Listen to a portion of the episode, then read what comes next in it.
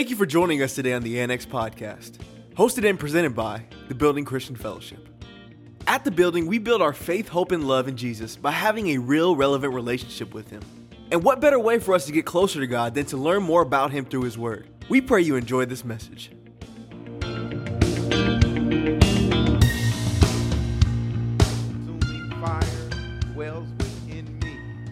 God could be for me, who could be against me?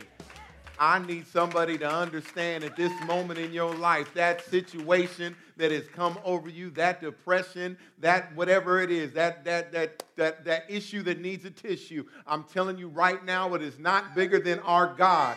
Our God is a strong tower. Our God is a high tower. He is a shield, a buckler. He is my help in times of trouble. He is my God. He is my fortress. He is my rescue. He is my healer and my provider. He is God. He is God all by himself. And if that God that sits on the throne decided that he wanted to come down here to earth and walk among men and be sacrificed by his own creation and not just leave and go back to heaven, but send us back his spirit so that we wouldn't be by ourselves, to give us help in these troubled times. Hallelujah. There is nothing that we cannot face. I didn't say it's going to be easy, and neither did God. But he will give you the peace that surpasses all understanding. There is troubles in this world, but God overcame them all so that you can overcome them with him. Praise God. Yeah, some of you guys are made. Some, there's some situations that have that you've been facing that were made to put you in the grave. You're facing them right now. It's like this, this is supposed to kill me. And I need you to understand something. That same situation you're going through is the same situation Jesus went to. The cross was meant to kill him. It was meant to kill him. And the tomb, the, the tomb was meant to keep him in there. Oh, I'm sorry for preaching the Easter message the week after Easter, but he's still alive. Jesus vive. He is still alive.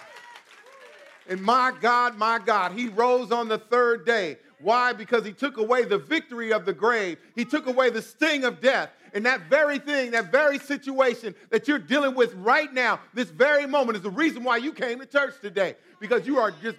You are overburdened with troubles, and you came to church to hear a word, and God knows what you came, and he came to tell you that he is the God of all things.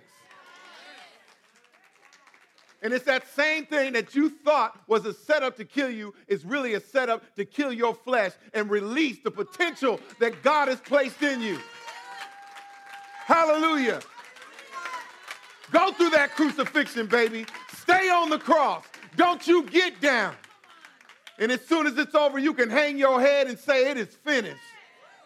Not I am finished, but it is finished. It is done.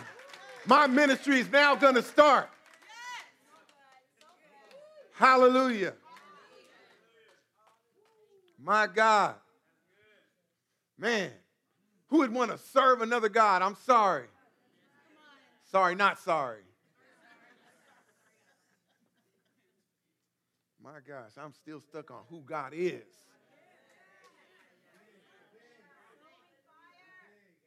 I, I, I don't have to praise him for what he's done. I don't have to praise him for what he's doing. I could just praise him for who he is.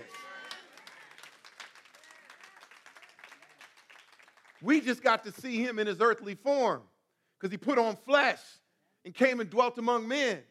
But if we were to see him sitting on the throne, we would know the same God that sits on the throne is the same God that lives in us.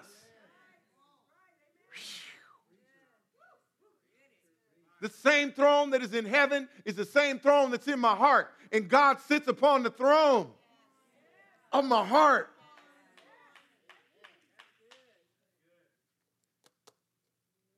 Why are you troubled? Beloved, why are you troubled?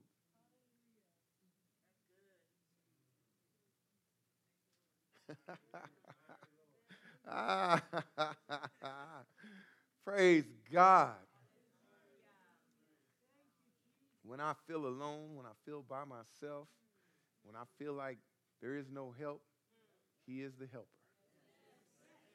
when I'm all alone and I feel like down in my troubles and no one can be there. There's not a word that my wife can tell me. My sons can tell me. My, my friends can tell me. But God says that he is the comforter. Yes. Hallelujah. Praise God. When everybody's turned against me and they rose up some foul words to speak against me and I can't defend myself and I'm trying to defend myself and talk about how good God is. I'm trying to say that I'm a Christian even though I'm just act, not acting like one, and I want to stand up and defend myself against my accusers. All I have to do is back up because he's my counselor. He defends me. But most of all, he's my God. He's my Savior. He's my Father, the everlasting Father. I don't know about you, but I know when I was little and somebody did something to me I didn't like or I was afraid, I said, I'm going to go tell my daddy. Some of y'all may didn't grow up with a dad, but you would say, I'm going to go tell my mama. I need you to understand the position of authority. It ain't about the sex, it's about the authority. Okay, so it's like, I'm going to go tell my daddy because I know if I go tell my daddy, he's going to come handle this problem. Why can't we be like children when the enemy comes against us? Why can't we say, I'm going to go and tell my daddy on you? I've watched kids get hurt and scream, Mama! Daddy! Because they know if their dad or mom can hear it, they come running. With a fury, nothing could stop them from getting to their child. I need you to understand how much more would a God who created us and loves us, when we call upon the name of Jesus Christ, will he come and run in? When he would come and save us from out of our trouble. I don't, I'm listening, saints, I ain't saying he's going to pick you up out of a mess, but he sure will give you peace in it. When Stephen was being stoned to death. See, people thought, well, I'll call on God. He'll deliver you from out of all your problems. He'll deliver you out of anguish. Stephen's being stoned. They wasn't throwing pebbles at him. And Stephen looked up and he said, God, forgive them, for they know not what they do. He was imitating his Savior. And you know what Jesus, you know what the Bible says Jesus did? He got up off the throne and was like, that's my son.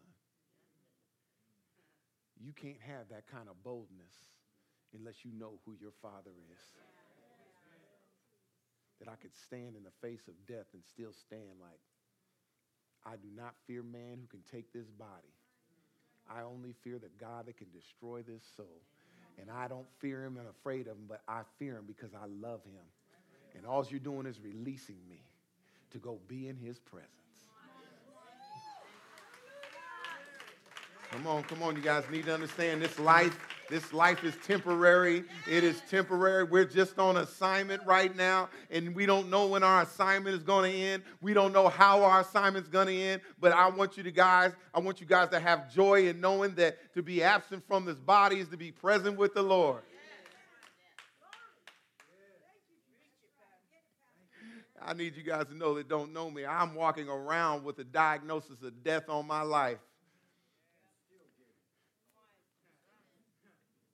I'm not preaching as if I don't know what it's like. I'm talking to somebody in here today. I know what it's like, but I'm on assignment. I ain't got time to wallow in my sorrows. I ain't got time. I got work to do. I got things I got to do. I, I got to do. I got to do everything I know to do naturally, but I can't. Everything naturally is helping a little, but I got to rely on who my Father is. Praise God. Why are you doing this? God is good. Amen, you guys. Come on now. He's, he's, he's, he's ministering to us right now. He, he's been doing this for the last couple of weeks with me uh, just personally, but I just feel the need to let you guys know something. I, I, I'm sorry. I got to get back on it. God is not a God that is just a man that sits on the throne with a big beard and, and, and looking down and crossing his legs with a lightning bolt shooting out of his hand. That's not God that we serve. He's a consuming fire. consuming fire, a whirlwind, a tempest, a storm that destroys anything in its path.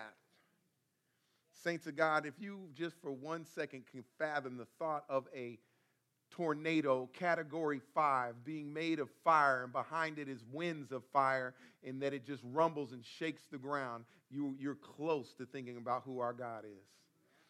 That's why the angels that go around him and worship him, every time they go around, they're like, holy, holy, holy, holy, holy, holy is the Lord God Almighty. He's Almighty. You haven't seen Almighty. You, we, we're going to go see uh, uh, the, the, the Avengers today, and we're talking about their mighty. That ain't mighty compared to our God. He's Almighty. They might be mighty, but he's Almighty. And it's funny, this big fire and this big tempest, this big wind that's blowing, that at any moment, if it moves forward, it can take apart creation, let alone me. And I stand before this awesome God, and I want to tell him stuff like, uh, Lord, I know you want me to do that, but I got plans.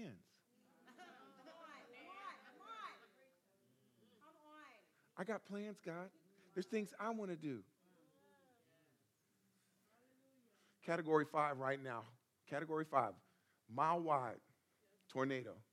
If you even heard it was coming this way, you would run in fear. I can guarantee you right now, I, I, there might be two people that drop down on their knees and start praying, but everybody else is looking for the shelter. You're looking for a shelter. You're looking for a sanctuary, a safe place. You're running. How many people would run towards it? That's God.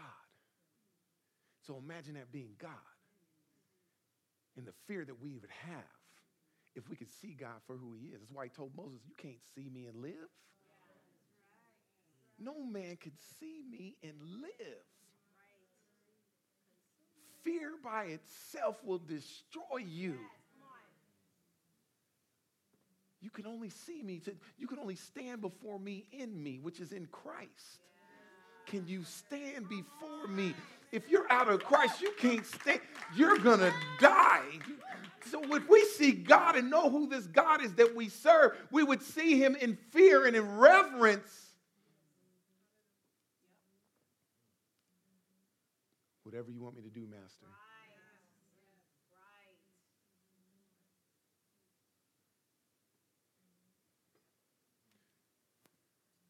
And I said this, and I'll say it again. It's that same consuming fire, that same whirlwind, that same tempest, that same category five hurricane, that consuming fire that stands bigger than creation all of itself, that same thing that's bigger than creation,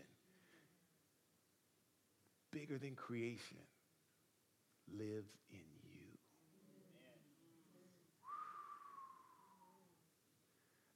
You guys hear me? So why do you tremble at anything when that tempest, that whirlwind, that fire lives in you? Why am I afraid of the terror by night? Why am I afraid by the arrows, the fiery darts by day? I'm not afraid of the sickness and pestilence that comes around. Why? Because I abide in him. And he abides in me. So whatever I ask of the Father, it shall be done. Yes. Thank you, Lord. So good. Thank you, Jesus.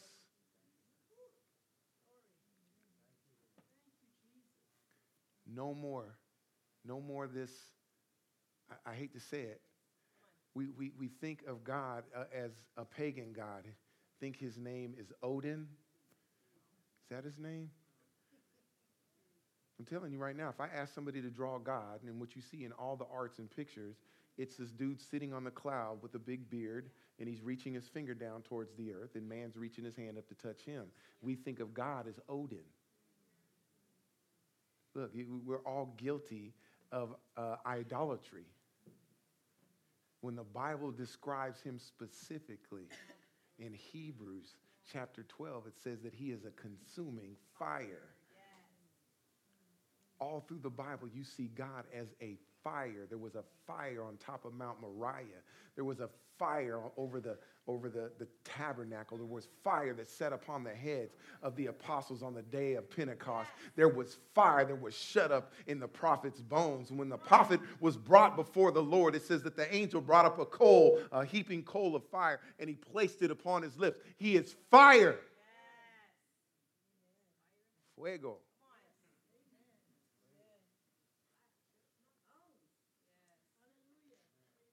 You guys ready for the test? You ready for the test?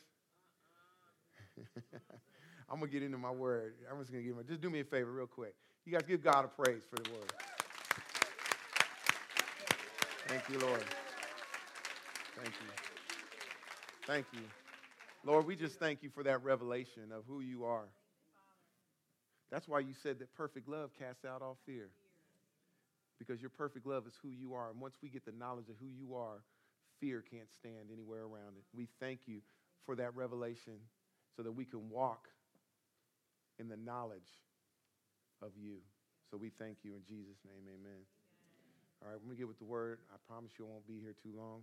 But I'm, I'm, I, this word I have to get out. I just had to get out. But God wanted to speak to us. So um, listen, um, sabía que hay una prueba. Prueba en la Biblia y nos enfrentamos a esta prueba cada vez que nos pagan. Many believers didn't know that there is a test in the Bible, and we face this test every time we get paid.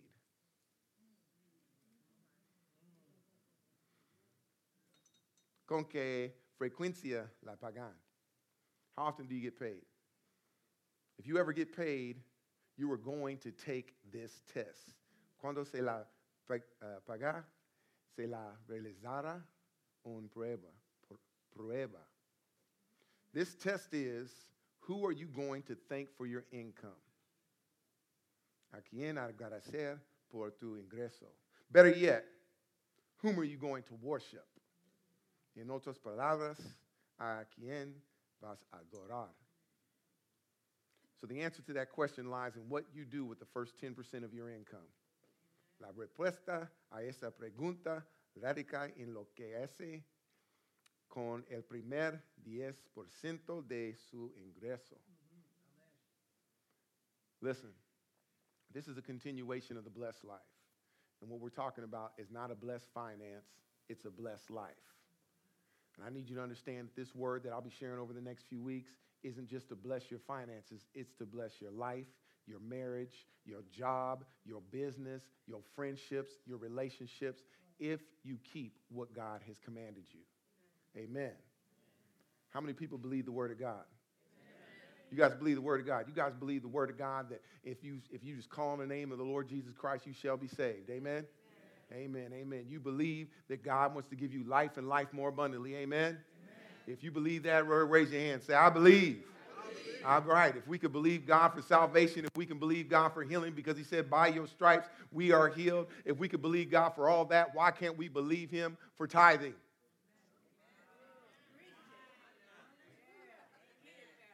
Yeah, it's a trip how we want to believe the things that will work real good for us because we get that free. But when it comes to me taking something out of my pocket, it's a different story. Hold on, wait a minute now. What you mean? What you mean, God? See, the answer in the question about who you're going to thank lies in, listen very carefully, who you give the first ten percent of your check to. Now, you guys understand this is going to be the word of God I'm about to tell you, not pastor's word. Some of us in here like to thank Visa first. Algunas personas agradecen a Visa y MasterCard. See? People like to think, they like to think their Visa card, their MasterCard, or their pay their, their car, their car payment, uh, P G and E. They that's the first thing you hit as soon as the check hits. It's like you writing checks, you typing on things, that's the first thing you hit. But I gotta tell you something right now. Visa, MasterCard, your car payment, or even your house note does not have the power to change your life for the better. It doesn't have the power to give you peace. It doesn't have the power to prosper you. but Visa definitely has the power to make you a slave.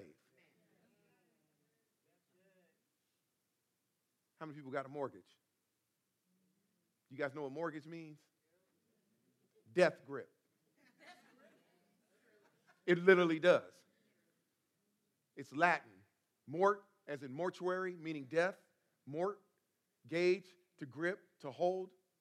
It's a death hold, a mortgage. See, we, what you mean, Pastor?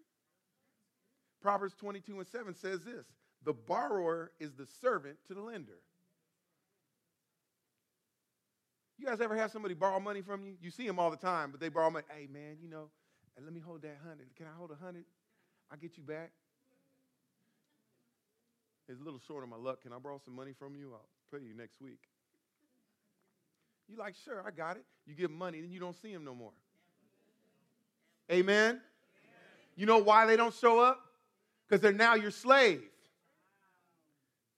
Nobody wants to be a slave. You know, the Bible says, owe no man nothing but to love him. So, you know, that's the whole thing about borrowing. We borrow, we borrow. Do you know Visa card is just a card and permission to borrow with interest? Some of y'all need to check your interest rates. Burn that card. Card's only good for picking your teeth.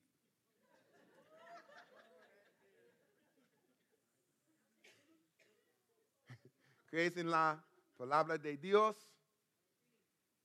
Do you believe in the word of God? I'm asking you again. I, I need to know if you believe the word of God. Amen. All right, so I'm going to give you a heads up. We're going to go through a lot of scripture this morning. Hoy tenemos muchos escrituras que el diezmo es bíblico. We will see that tithing is scriptural and the scriptures are God's word. Amen? Amen. Las Las escrituras son la palabra de Dios. Turn to Malachi. Malachi. I'm going to read from chapter three. Now, I want you to understand that this is not something I made up. Some of y'all here, here it goes again, and pastors preaching about money and all that other stuff. No, I'm preaching the word of God. Okay? And because I'm preaching the word of God, if you get mad at me, you're really getting mad at God. You can be mad at me for repeating what God says, but still God said it. Malachi chapter three, starting at verse six. For I am the Lord, I do not change. Okay, can you guys understand something? God doesn't change. The world changes. People's morals change. What's acceptable in life may change, but what God says is what God says. He does not change. He's the same yesterday, the same today, and the same forever. So here it is. The Lord is speaking through the prophet Malachi. He says, for I am the Lord. I do not change. Therefore, you are not consumed, O sons of Jacob. Yet from the days of your fathers, you have gone away from my ordinances. Somebody say ordinances.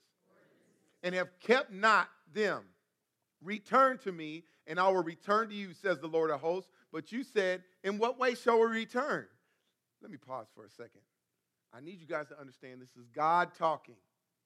This is God speaking. The Lord God who does not change. He says, you have gone away from my ordinances. An ordinance is a principle of ordinary behavior.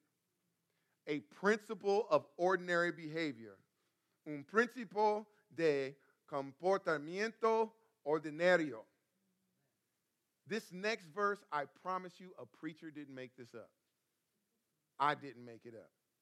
Yo no inventé esto. Dios lo dijo. Verse eight. Will a man rob God? Yet you have robbed me, but you say, in what way have I robbed you? In tithes and offering. You are cursed with a curse. You ain't just cursed. You curse with a curse.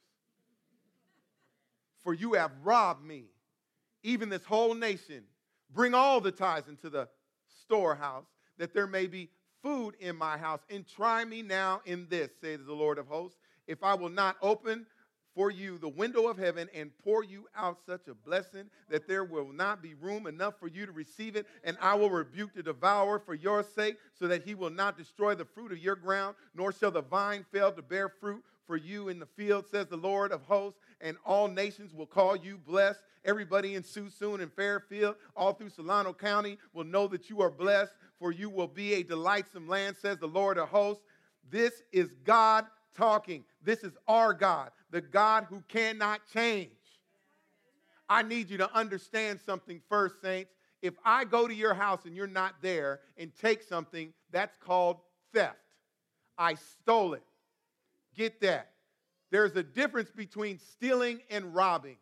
The definition of robbery is taking an object or something from a person physically. They have it, it's on their, on their property, on their body, and I take it from you forcibly, either by intimidation, forcibly, or by threat. That's a robbery.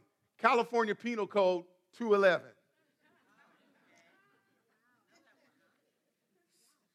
It's a difference. So I need you to understand something. God did not say, will a man steal from God?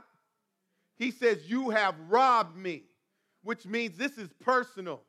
You are snatching it out of the hands of God with threat, intent, with malice, and forethought.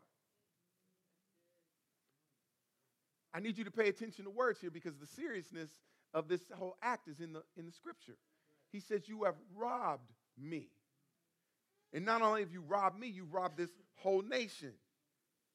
God says, you have gone away from my ordinances. You've gone away from my ordinary principle of behavior. Listen, tithing is a principle of ordinary behavior for God's children to thank him for their income. Hmm. Not even one amen. To thank God for their harvest and to thank God for their increase. Amen. Preach, Pastor. I will.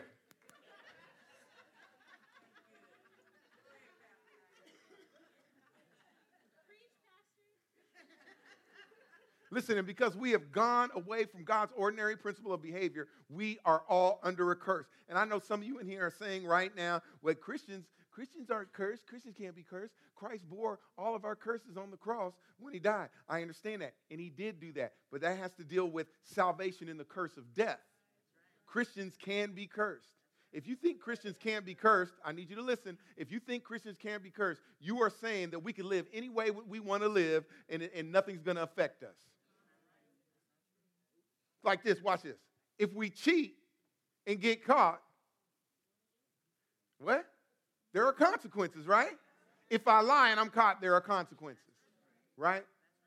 Right. So what we need to understand is a curse is a consequence. So what kind of consequence do you think you're going to deal with when you steal from God? Oh, when you rob God. There's a consequence to pay when you rob God. God owns everything we have. He owns a thousand cattle on it. He owns the cattle on a thousand hill. He owns it all. The earth is the Lord's and the fullness thereof. You didn't earn anything. Deuteronomy eight and eighteen. It is the Lord thy God that has given you power to obtain wealth. God gave you the power to get it. He's our source. Our jobs is a resource. We sit down and try to thank our jobs and everything instead of giving God thanks.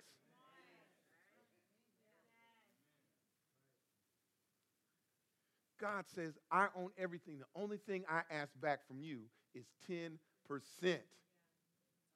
That's why he said, you have robbed me, because God set apart ten percent for the house of God. Now, I know some people will be like, you know, I do, man. I give ten percent. You know, I give to homeless, and I give here. It doesn't say that in the scripture. It's for his house. Because sometimes what happens, don't get me wrong. I believe that people need help. Don't get me wrong. But I need you to understand something. There's such thing as toxic help. You out there giving people money, and you ain't making them get better. You're helping them. You're enabling them in their situation. A lot of us do. We run out and feed people, and we're feeding all these people. But do you realize there's a there? They know where the food's at. My wife and I heard a testimony one time, and, and it was, you know, the person was really excited about it, and they were out handing out food, and some they're handing out tacos, and this dude came back. He says, "Hey, uh, ma'am, you know, I was really hungry. Uh, do you think I can get another taco?" And she says, "If you let me pray for you, if you say the Lord's Prayer and accept Jesus," he goes, "Sure. I'll do anything for another taco." That ain't salvation. That's saying a script to get another taco. Toxic. That's why God says, bring it to the house of the Lord, where I know there's a thing called discernment. And there's a thing called order. So that when you bring people in, you can hold them hostage and preach the gospel to them. Okay, before we eat, we're going to go ahead and tell you how Jesus saves for the next three hours. Yeah, yeah. Then you, you'll find out who's really hungry at that point. Okay, back to what I'm talking about. Curse with a curse. There's consequences. God owns everything. So if you're keeping God's ten percent, you're robbing him. Ooh, Pastor, that's tough. I know, but it's the word. Well, preach it then. I will. I didn't make this up, y'all. I didn't make it up. I promise you I didn't make it up. I also promise you this. If I was in this for money, I would have stayed at my last job. I was making six figures.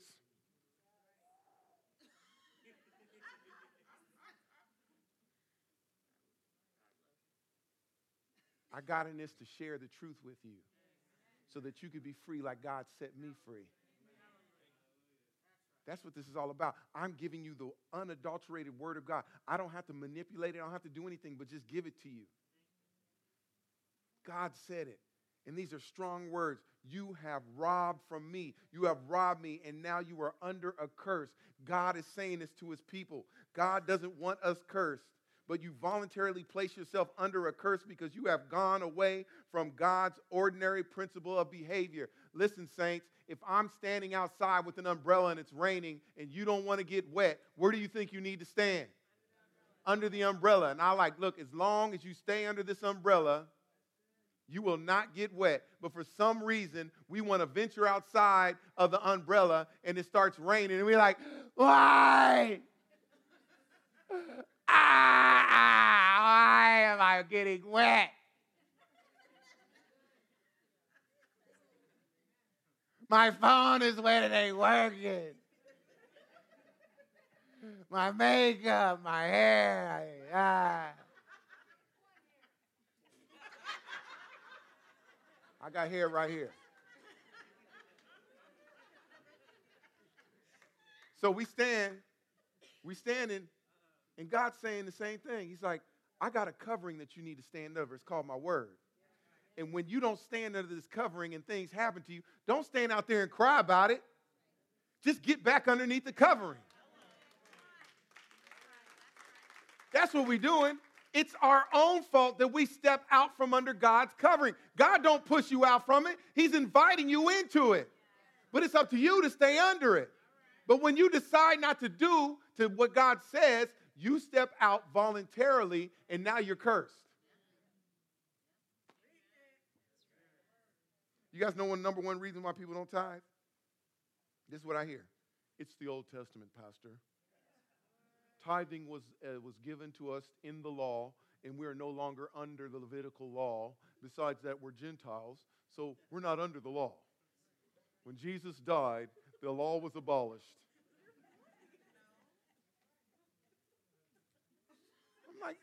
You're right. The, Le- the Levitical law does not have to be followed by us. We're free from it, right? But wasn't tithing in the Levitical law?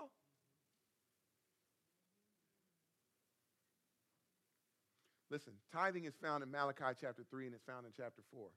Then we skip over to Matthew chapter one. Malachi is the end of the Old Testament. Matthew is the beginning of the New Testament. If you look at it naturally, tithing is at the center of the Bible. So don't you think that tithing ought to be in the center of our lives?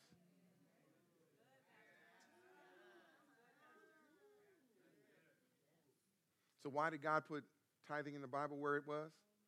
First thing is the test. Tithing is a test. God is testing our hearts, because in Luke chapter twelve, verse thirty-four, he says, where your treasure is, that's where your heart will be also. A lot of us, because we don't tithe, because it's a heart issue. Ooh, ooh. See, we have to question the motives of our heart when we argue about tithing. If God gave himself as a ransom for you, if he's given you his spirit, if he's given you his mercy, and he's given you life and life more abundantly, why wouldn't you want to give back just ten percent? So people go, well, why is it ten percent? Why can't it be eight? Now I'm going to ask you, okay, just think of the number ten when I ask these questions. Are you ready? You guys ready for the test? How many plagues were in Egypt? How many commandments are there? Ten. How many times did God test Israel in the wilderness? Ten. How many times was Jacob's wages changed? Ten. How many days was Daniel tested? Ten. How many virgins were tested in Matthew twenty-five? Ten. How many days of testing are mentioned in Revelations? Ten. How many disciples were there? Twelve. Ah, you guys are listening.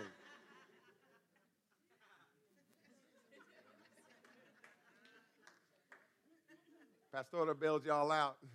Jackie, you yelled out to her too. Oh, okay. There were ten lepers, ten talents, ten minas. There were exactly ten I ams in the book of John.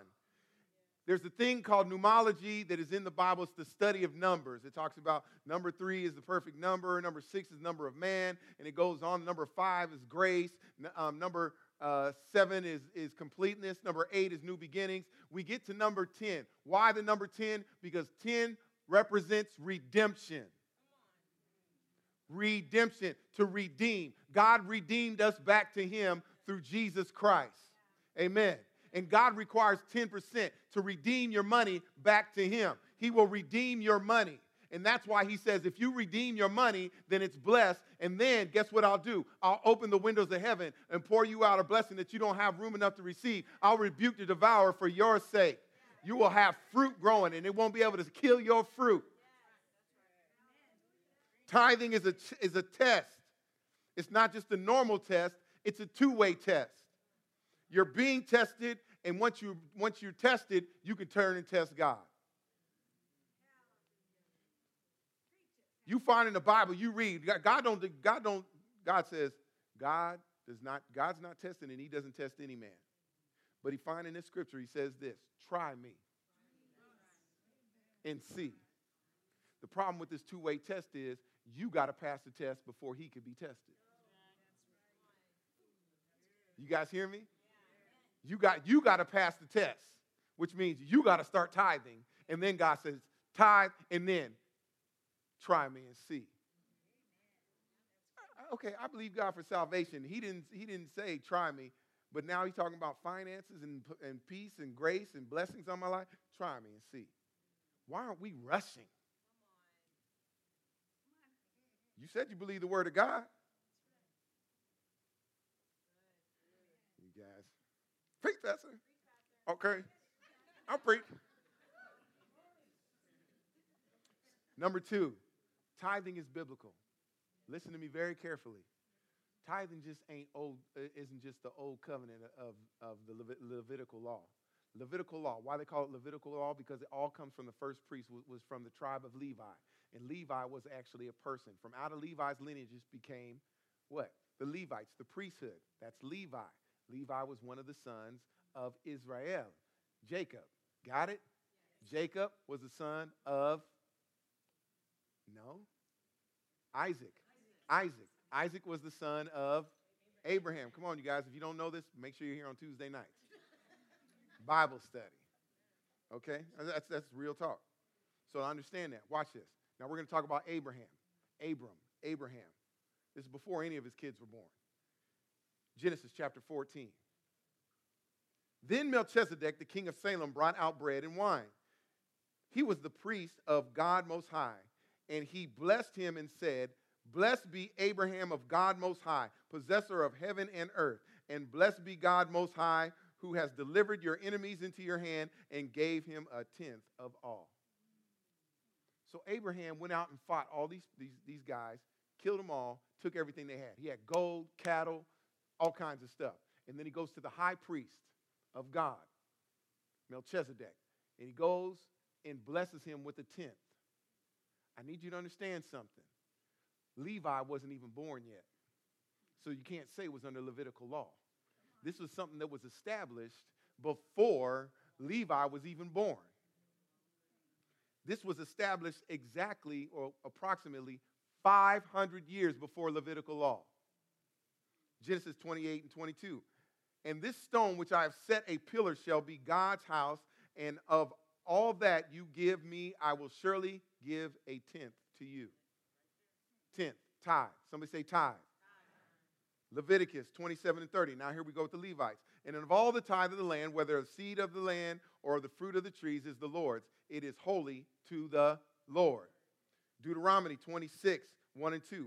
And it shall be, when you come into the land which the Lord your God has given you, when you come into the business that you've created, when you get the house that God has given you, when you, when you get the apartment that God has given you as an inheritance, and you possess it and dwell in it, that you shall take some of that first of all the produce of the ground which you shall bring from your land the Lord your God is giving you, and put it in baskets, and go to the place where the Lord your God chooses to make his name abide. Church. thirteen, then you shall say before the Lord your God, I have removed the holy tithe from my house, and also have given them to the Levite, the stranger, the fatherless, and the widow, according to all your commandments which you have commanded me. I have not transgressed your commandments, nor have I forgotten them. I have not eaten any of it. Okay? I have not eaten any of it when in mourning, nor have I removed any of it for unclean use, nor given any of it for the dead. I have obeyed the voice of the Lord my God, and have done according to all that you have commanded me. How many people in here are eating God's tithe?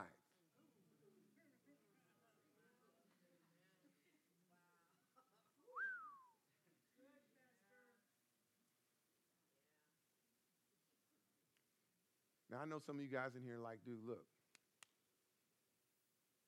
I need to see something in red letters, because if it's in red letters, I know Jesus said it. It's in red letters. Jesus said it, and I'm going to believe it.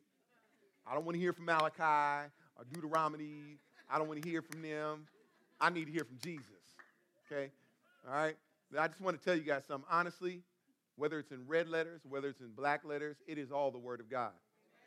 There is none higher or lower than the other one. It is all the Word of God. They just make it red so you know that Jesus was actually speaking. But Jesus is the one that spoke all of this. He is the Word. He is why he says, lo, I come in the volume of a book. So it is all him. But ah, just to help you guys out, I'm going to read something in red. Matthew twenty-three, twenty-three. It says, woe to you, scribes and Pharisees. You guys are hypocrites. For you pay tithes. Let me read that again. You pay tithes of mint and anise and cumin, and have neglected the weightier matters of the law, justice, mercy, and faith. So what he's saying is, you tithe of all that you have, but you don't give what's more weightier, that is law, justice, and mercy, and faith. He says, these you ought to have done without leaving the others undone. So what's he saying? Yes, you should tithe, but yes, you need to show faith, mercy, and justice. Jesus said you ought to do both. So if Jesus said you ought to do both, and it's in red letters,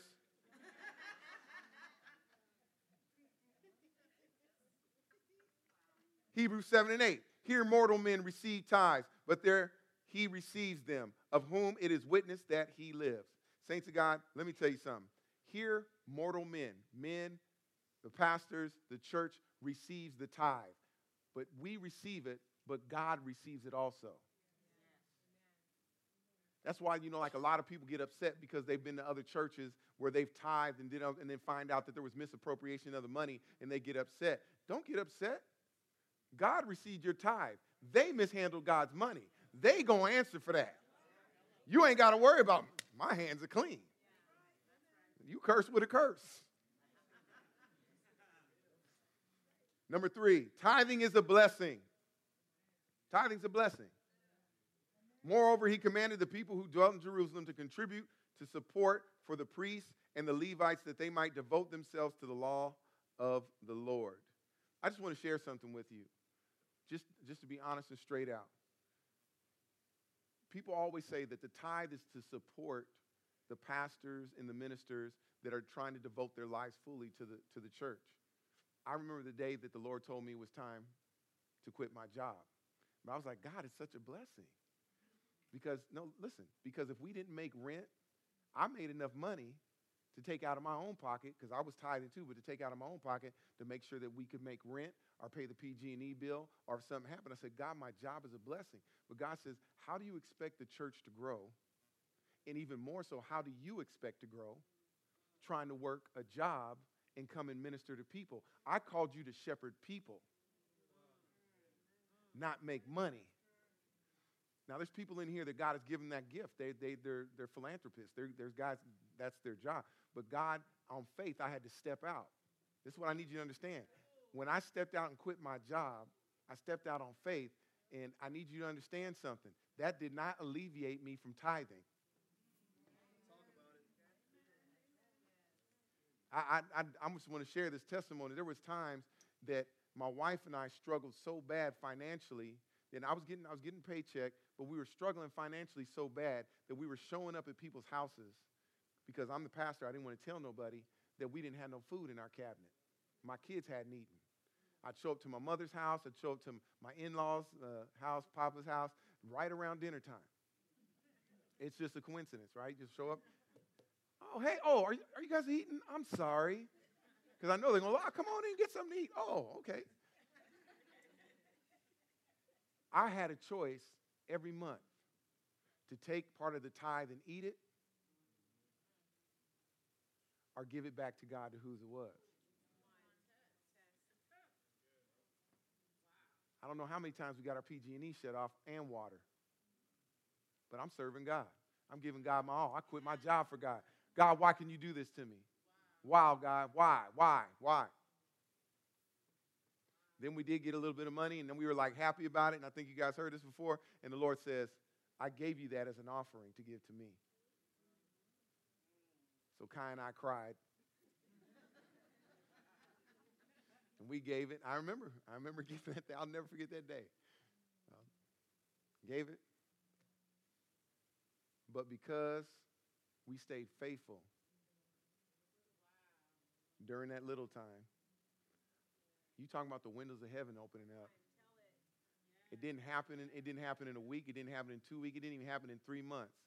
It was three years. Three years. And on the third day,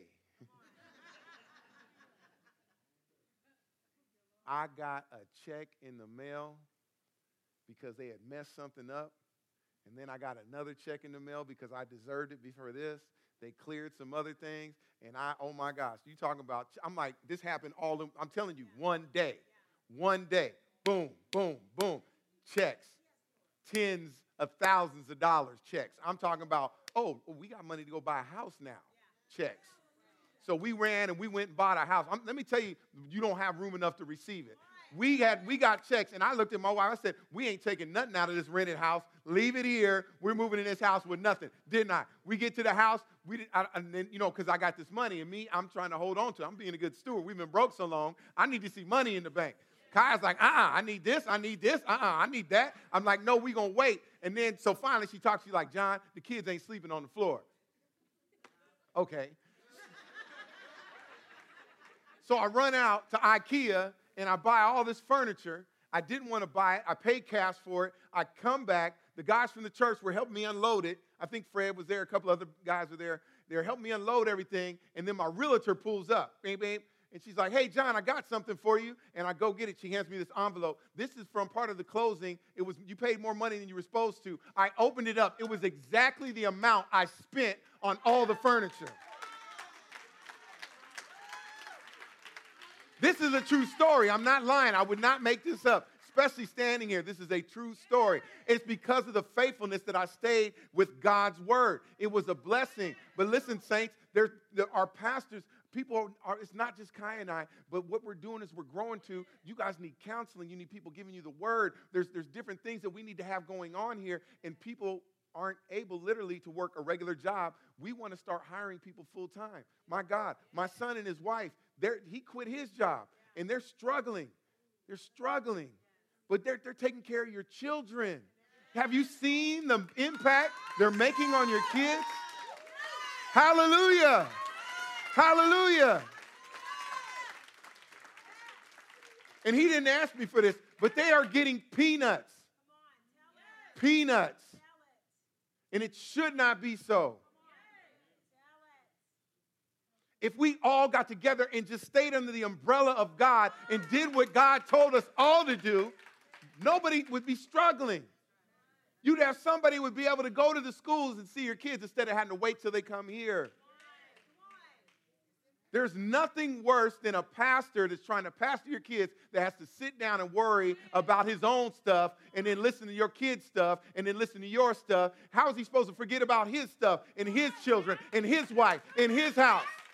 You guys hear me? Thank you, Lord. Tithe, be your blessing. When you tithe, you're a blessing. You know that people could be here. The doors are open because you can come and get counseling. You can come and get talk. You can come and, and, and kneel down in the middle of the day when you're struggling with life. And you know that, hey, that everybody, the, the church is going to be open because I can just come down, music's playing, and be able to sit at the altar and just worship the Lord. As I close, how many people in here would go to a restaurant and eat a really good meal and then leave without paying?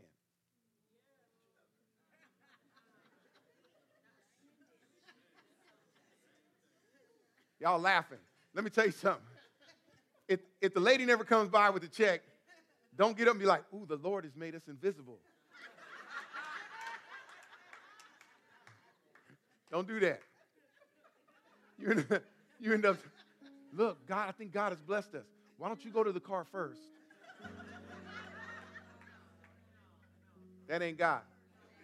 If God's going to bless you, what he's going to do is the, rest, the, the, the, the waiter's going to come up to you and go, hey, don't worry about it.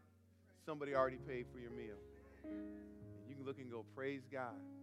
Or maybe maybe even the, the, the, the waitress will come up to you, will come up to you and say, listen, God, or no, not God, because they're probably not saved, but they'll look at you and go, hey, don't worry about it. You guys have been so nice, it's on me, right? So then, so then what do you, what do you do? You're like, well, praise God. God is good. Let me give you something, saints. If somebody takes care of your bill, you was getting ready to pay for it anyway, right? Why don't you just pull that money out and go, how much was it? Put it out and leave a tip for the person. I think the world calls it uh, pay it forward.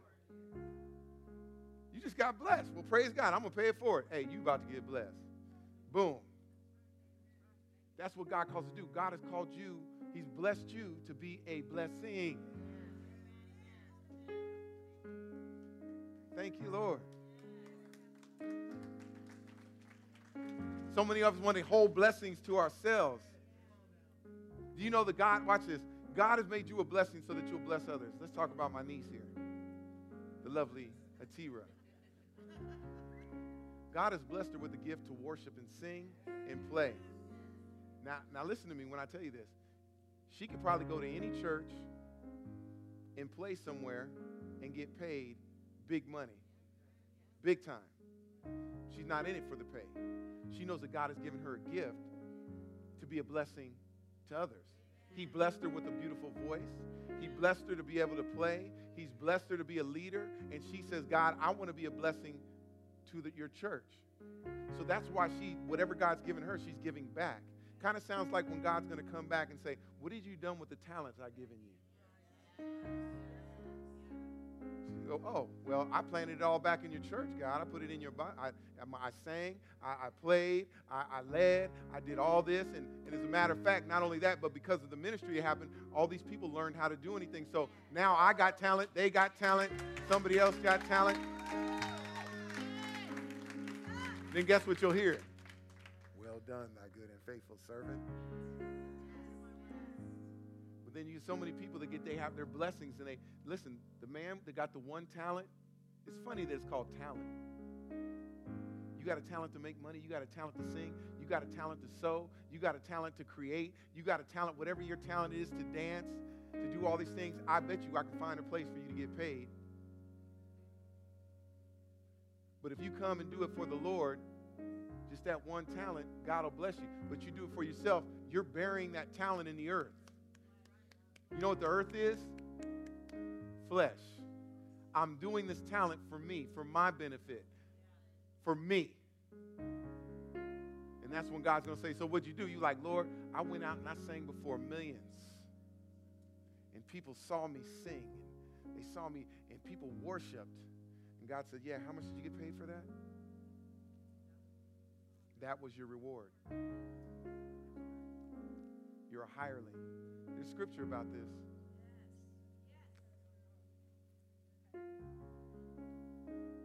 Listen, I asked you earlier, would any of you eat and, and, and jet out on the on the check? If you would, I mean, you, you got to you got to check your integrity. If you do that, watch this. A lot of people do that every Sunday. They hear and eat a good word, and they jet out. They don't even tip. Come and get, you receive, you feel good, and you don't you don't do nothing. You're robbing God. Listen, I'm not preaching this for the building's sake. I'm preaching it for your sake. I want to see you blessed. I want to see you guys invest. You guys realize if you invest in something, you will not let go of it. If you put blood, sweat, and tears into something, you're not going to let go of it so easily. You, that's why people stay in relationships so long. I done worked too hard. I done fought too much. We, we done poured so much in this to let this destroy our marriage. Too much. Blood, sweat, and tears. I ain't giving up on this. See, we got that kind of attitude. When we put blood, sweat, tears, money, you invest it, your heart's going to follow whatever you invest in. That's why God said where your heart is, where your treasure is, that's where your heart will be also. You invest in church. Look, look, church hoppers, you know why they go from church to church to church? Because they never invest in the church they're in. They don't. I, I'm talking about church hoppers. I'm not talking about somebody that just went from one church to another. I'm talking about people that's like, you ask them, so in the last five years, what churches churches have you been in?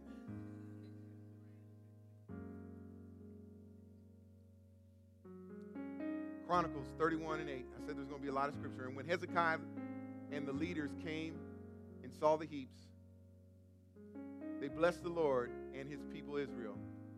Then Hezekiah questioned the priests and the Levites concerning the heaps. And Azariah, the chief priest from the house of Zadok, answered him and said, since the people began to bring the offerings into the house of the Lord, we have had enough to eat and have had plenty left. For the Lord has blessed his people, and what is left is in great abundance. If you all would just team together, if every one of us would team together and do what the Lord says, there will be plenty in the house of the Lord. But wait, but wait, this is what he said, and you'll be blessed. The Bible says God gives seed to the sower. There are two consistent testimonies, you guys, that I hear from people that tithe and don't tithe. This is what I hear. I want you guys to run around and ask. This is what tithers say. I'm blessed. You ask a tither, they'll say, I'm blessed. I didn't say they say, I'm rich. They say, I'm blessed. Why? Because there's certain things that God can give you plenty of money for, and it's just going to drive you deeper into sin. But guess what? When God opens up the windows of heaven, I need you to picture, like this is in our natural mind, this is what we think, that God's pouring out one hundred dollar bills on top of us, and it's raining one hundred dollar bills, and you don't have a basket big enough to hold it. And because it's all overflowing, everybody that's around you, your loved ones, your friends, they come around you, they're able to collect some of that money because they get some of the overflow. That's why David said, my cup overfloweth. The overflow is for people around you. You're not supposed, you're not supposed to minister from what's in you. That's for you. It's the overflow that people are supposed to get from because God wants you filled with his spirit. So much, Lord, that out of your bosom shall flow the rivers of living water. You minister from what's flowing out of you. You guys understand that? So when God says, if you're a tither, if you're a keeper of my covenant, I will open up the windows of heaven and pour you out a blessing that you don't have room enough to receive. There's some of us in here right now that need peace. We need joy. God says, I can give you that, so much so that when I pour out that peace upon you, watch this, you may be sitting down getting chemotherapy. You sitting there, and, and, and while you getting chemotherapy, you getting treated, and, and people that are around you, because because you're a tither, you're a covenant keeper, and God's pouring out peace and grace upon your life and mercy, and, and all this is pouring out, that when people get around you, they're like, man, I just really like being around you. I just feel so good when I get around you. I don't know, why is that? I'm glad you asked. It is nothing but the Lord my God. And you get to minister to people. They get to experience your overflow, because you didn't have enough room to keep it anyway, so why are you trying to heap it up? Let somebody else get some of that. Amen. The other thing that I hear from non-tithers is this. I can't afford it, Pastor. I couldn't, I couldn't afford it. I literally couldn't. If I sat down and added up everything, I couldn't afford it. My father-in-law. I'm sorry for telling you business, Papa. My father-in-law told me he wished he would have known the principle of tithing a lot earlier, the truth about it. He'd heard about tithing. And you know what? And I'll just be honest with you. And I'm not trying to tell his business, but I'll be honest with you. He don't, he don't make that much money in retirement. But you know what he does? The first thing he does, when he gets paid, he's old school, okay? I just got to tell you first. He runs to the bank, and he gets cash. He puts it in an envelope, licks it, seal it. And you know what he tells me? He says, ever since I started doing that, I never miss it. But I know one thing. I've never seen him be in a need for nothing. He's been, he's been, he's been, he's been on the edge, but there's one thing I've seen in my, in my father. I could tell that God has rebuked the devourer for his sake. That man looked younger than his children.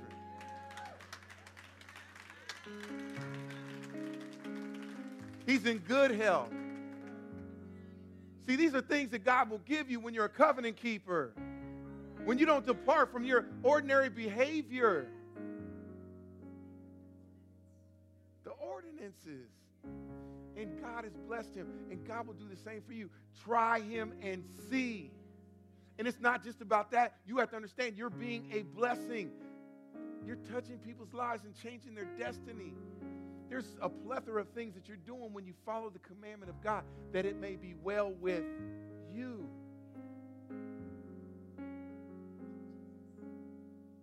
Saints of God, you'll never be able to afford tithing until you tithe. You just got to start. You just got to start. It's an act of faith. For some of you, God immediately, I, and I heard a testimony not too long ago that it was funny because somebody said, well, they won one hundred dollars. They were given one hundred dollars. They were blessed with one hundred dollars. And they told me after church, they said, this is so weird. We just started tithing last week.